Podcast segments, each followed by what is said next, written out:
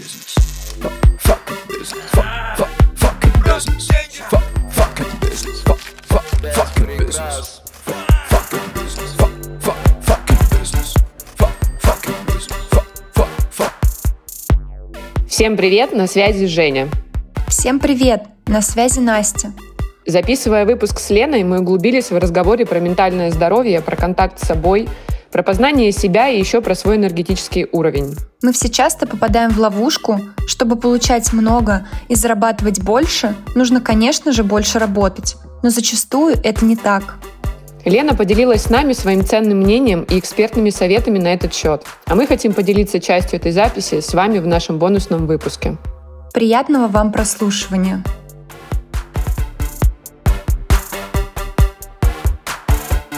Как находить время на себя, на личную жизнь а, и во всем вот этом ритме вообще не сойти с ума?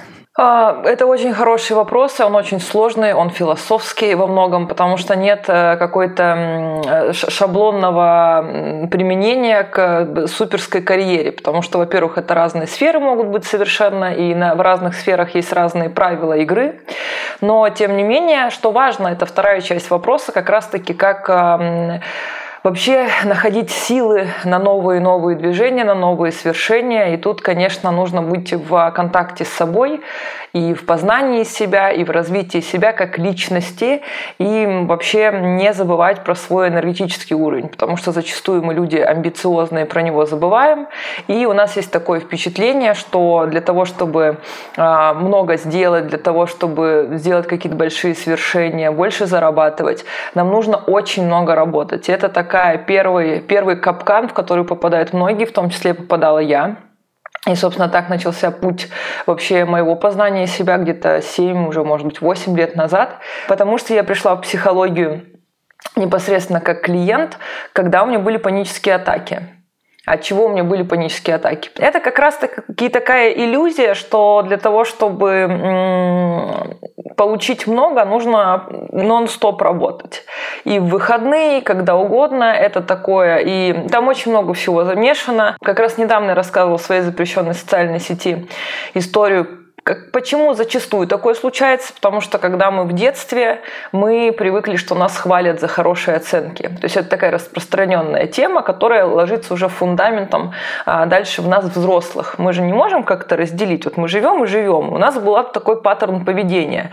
Слушай, ну как-то ты сидишь в Sims играешь, а вон посмотри на Риту из своего класса, а Рита и отличница, и маме помогает, и прочее. У тебя уже впечатление, что ты недостаточно делаешь что нужно больше, потому что похвала родителей – это очень ну, как бы ценная вещь в детстве, потому что родители для нас очень большая фигура и в детстве, и всю жизнь. И дальше мы смотрим, например, окей, уже зарабатываем пятерки.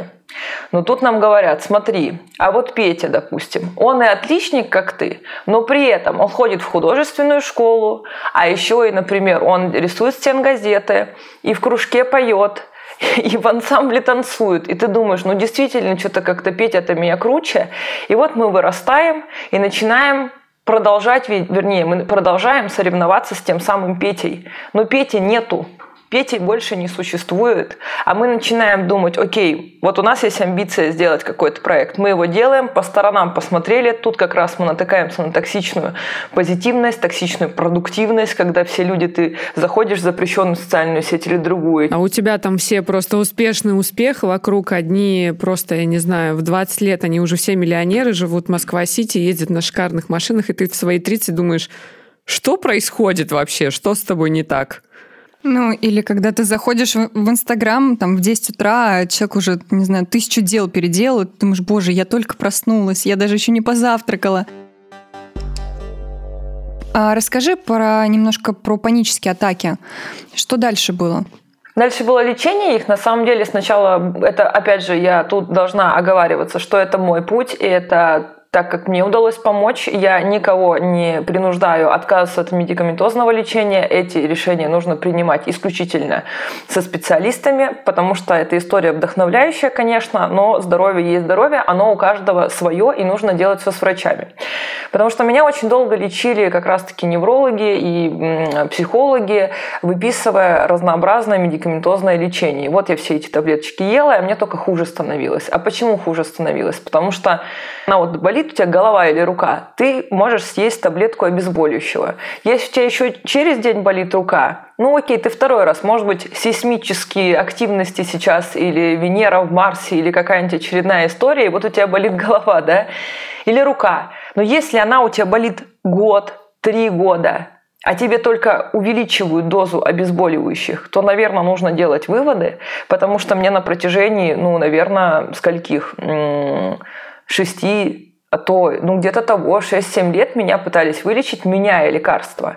Но ни один врач, ни один специалист у меня не спро... ну, вообще не начал идти в глубину. А от чего у меня рука болит это?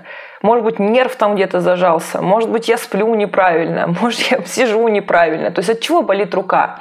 И вот очередной врач э, невро, нейро, кто-то там отправил меня к психотерапевтам, чтобы мне они со своей стороны расширили медикаментозное лечение. И мне очень помогло то, что я пришла к определенным своим э, специалистам, с которыми я до сих пор занимаюсь уже по другим вопросам, и сказала, мне тут нужно... Все пришла и сказала, как, так, смотрите, у меня сейчас полчаса, у меня будет созвон, мне нужно расширить вот то, что я уже пью.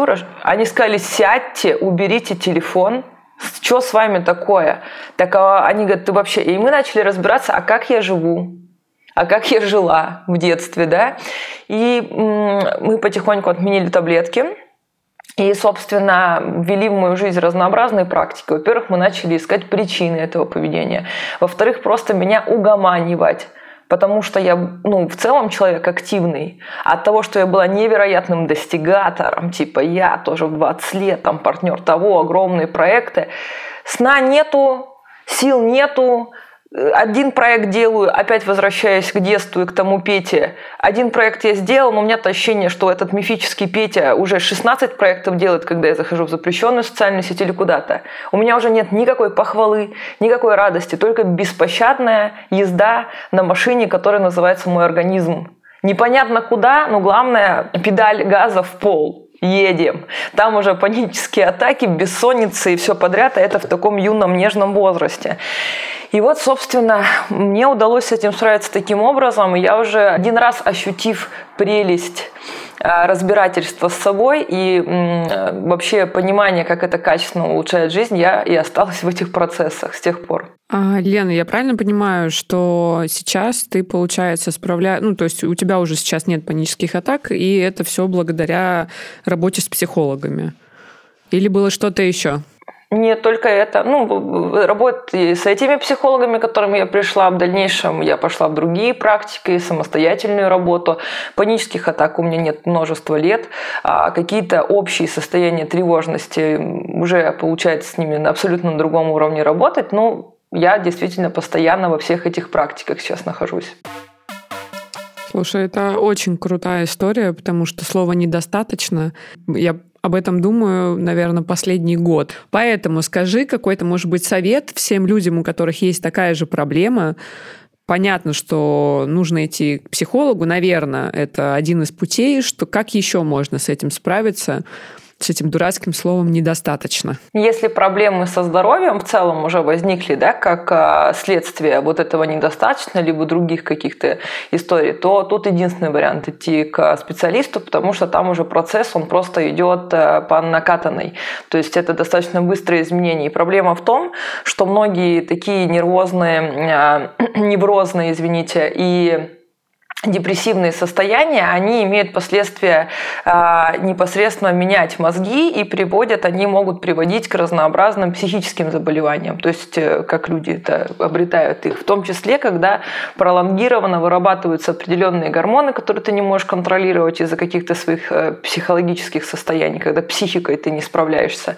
Это, то есть это просто нужно пойти. Если вы чувствуете, что просто у вас какое-то вот состояние, то останавливаться и идти в познание себя, потому что нужно вообще разобраться, а почему у меня такое вообще, такая скорость включена, а почему меня раздражают люди, потому что вот ты тоже говоришь сейчас про сравнение. Сравнение-то это что? Там же и начинают люди раздражать. Ну, у нас действительно всех очень пошатнули дела с 2020 года, начиная, потому что они выбили наши опоры, мы строили наши бизнесы, мы строили жизнь, мы стремились к определенному комфорту, было понимание смысла вообще нашего движения и стремлений, да, когда мы там хотели путешествовать и прочее. И первое, что случилось, это коронавирус, который да, значительно изменил. Я думаю, что очень многие бизнесы это затронуло минимум эмоционально в первое время, когда вообще было непонятно, мы сейчас все умрем, всей планеты, или что происходит, то есть как бы что делать, когда клиенты морозили проекты и прочее. Это, ну, это нас называется просто выбивание опор. То есть у нас есть комфортная жизнь, понятные смыслы в этой жизни, они выбиваются. То, что произошло недавно, СВО, конечно, тоже выбило все наши опоры и без того, которые мы да, там только восстанавливали это разрушенное после коронавируса внутри. Плюс все люди, которые имеют ответственность, опять же, то есть вообще-то агрессия и все вот это такое, мы живем в социальном обществе, у нас есть социально неодобряемые вещи. Мы не можем как бы вот э, расстроены, все понятно, расстроились, грустно, плохо, а потом ты заходишь опять в какую-нибудь социальную сеть, и там тебе рассказывают рассказывают еще поверх.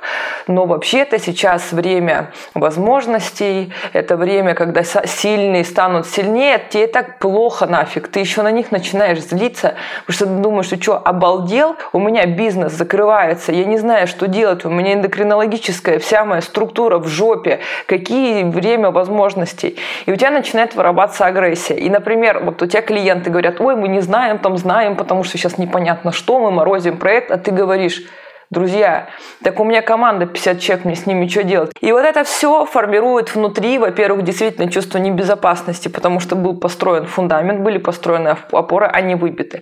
И второй момент, мы не можем в каждую секунду, в каждом моменте выплескивать свои эмоции, потому что мы социальные люди. Если мы руководители, да даже маленькой группы людей, мы должны быть перед ними руководителями и лидерами. Да даже если не руководители и лидеры, отцы семейства, дочери семейства, кто угодно. У нас есть дети, опять же, да, у кого. Есть очень много ответственности. Мы не можем на каждом шагу, что нам не нравится, высказываться. Мы не можем на собрании с клиентом, который грубо себя ведет, но оплачивает э, три месяца нашего офиса своим контрактом и прочее, когда он говорит, ну вы придумали сказать, слышь, ты что так со мной разговариваешь? Ты говоришь, мы вас услышали, но мы сосуд, у нас копится разнообразное. Почему очень важно, когда захотелось заплакать, например, ну кто-то, ну вообще день плохой, кто-то, не знаю, идешь по улице, тебе в маршрутке на ногу наступил, просто хочется разреветься, но ты думаешь, ну я вообще-то еду там по делам, я не могу, у меня тушь на глазах. Поэтому очень хорошо прийти в такой день домой, включить какой-нибудь хатика, вспомнить эту ситуацию, из себя эти эмоции достать. Это абсолютно бесплатный инструмент. И второй момент, вообще очень важная вещь, которую нужно делать всем, это экологично доставать из себя агрессию. Агрессии в нас копится огромное количество базовых. В последнее время вообще огромное количество. Агрессия разрушает вообще наше здоровье и является утяжелителем движения. Когда человек наполнен агрессией, он, а, не может а, наполнять себя другими эмоциями, потому что сосуд переполнен, его надо слить как бы оттуда воду.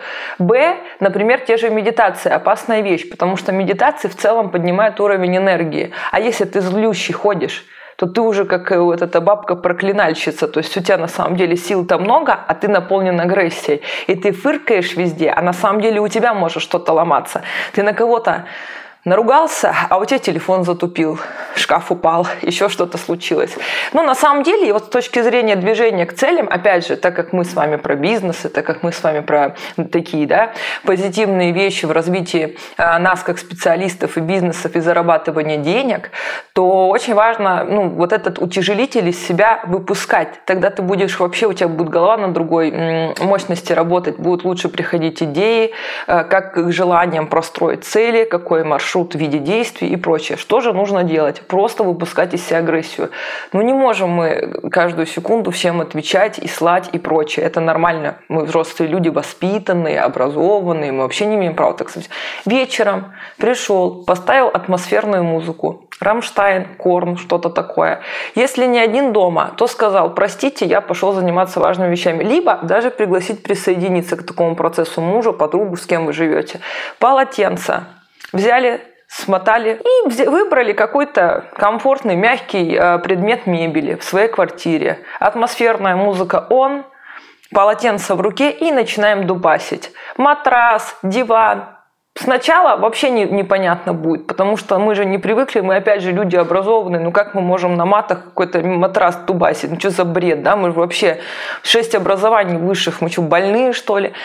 Но на самом деле это очень верно, и сначала это, скорее всего, будет получаться, знаете, так, типа, мне не нравится, что в этом мире. Проходим эту стадию, вспоминаем всех самых неприятных людей, вспоминаем все самые больные ситуации. Почему так не... Мы же тоже, опять же, люди-то разумные, мы же не садимся, не задаем вопросы без ответов, типа, а за что мне это? А почему мир так несправедлив? Ну, мы же как бы такими, такими вещами глупыми не занимаемся, но внутри-то эти вопросы остаются. И вот ты начинаешь этот матрас колотить уже на всех матах, которые ты знаешь, уже вспоминая все лица. Ничего, проклясть там никого невозможно. Часто, кстати, это упражнение назначают родителям а, с непоседливыми детьми, которых они любят. Ну вот ребенок взял, из, ты в магазин вышел, ребенок медом измазал всю комнату. Ты же его не можешь отлупасить, ну ты в шоке нафиг, тебе три недели тереть эти стены от меда, как бы, ну у тебя других дел полно. Ты же не можешь как бы на него выразить агрессию, ты воспитанный родитель ну, все внутри это осталось. И ты дубасишь и думаешь, ах ты, блин, Петя нафиг, маленький проказник, только другими словами. То есть не на Петю это все, а экологично в матрас через полотенце. Шикарное упражнение, мой совет для всех, кто чувствует, что он вот какой-то раздраженный, злой. Да, вообще на самом деле каждому человеку в наше время приписано раз в недельку, а то по ощущениям, иногда, например, я могу вот после переезда, я и могу несколько раз в неделю сделать с большим удовольствием. Потом так круто, так свободно. Fuck, fuck, fucking business.